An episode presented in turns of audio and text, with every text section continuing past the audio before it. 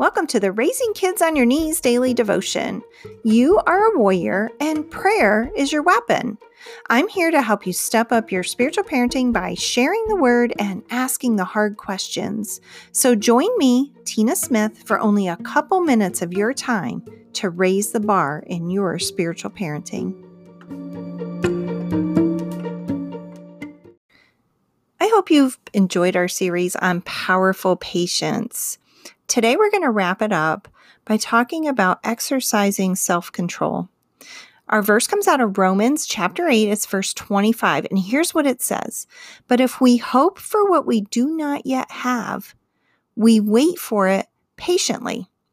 Instant gratification is the name of the game today. If we want something, we just simply charge it to a card. If this person doesn't make me feel happy, we just move on to the next person. Waiting for something is an exercise in self control produced by patience. Learning and teaching self control is a necessary discipline that produces character in those trained by it, as well as an open door for God's blessing. We rob ourselves of His perfect gifts when we don't exercise self control and wait patiently for it. I used to drive a school bus I use the words, you need to exercise self control more times than I can count. Mom and dad, can I just get a little personal here? It is our job as parents to teach our children self control.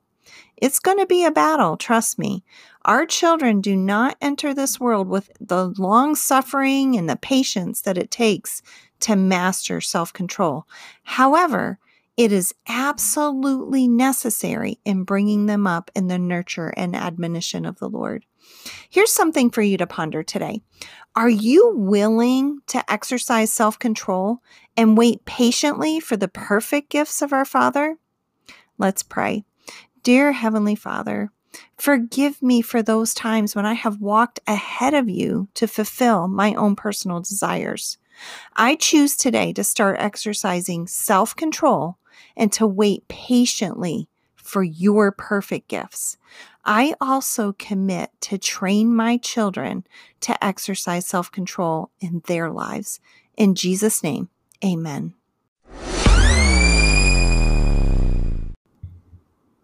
I'm so excited to tell you that early bird registration for the Raising Kids on Your Knees Rest, Refresh, Renew retreat here in beautiful Asheville, North Carolina is now open.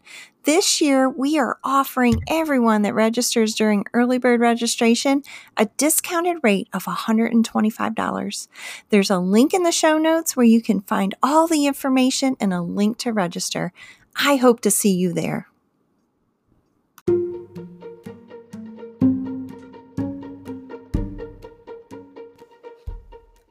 This has been the Raising Kids on Your Knees daily devotion. You can find this devotion as well as other parenting tools at raisingkidsonyourknees.org.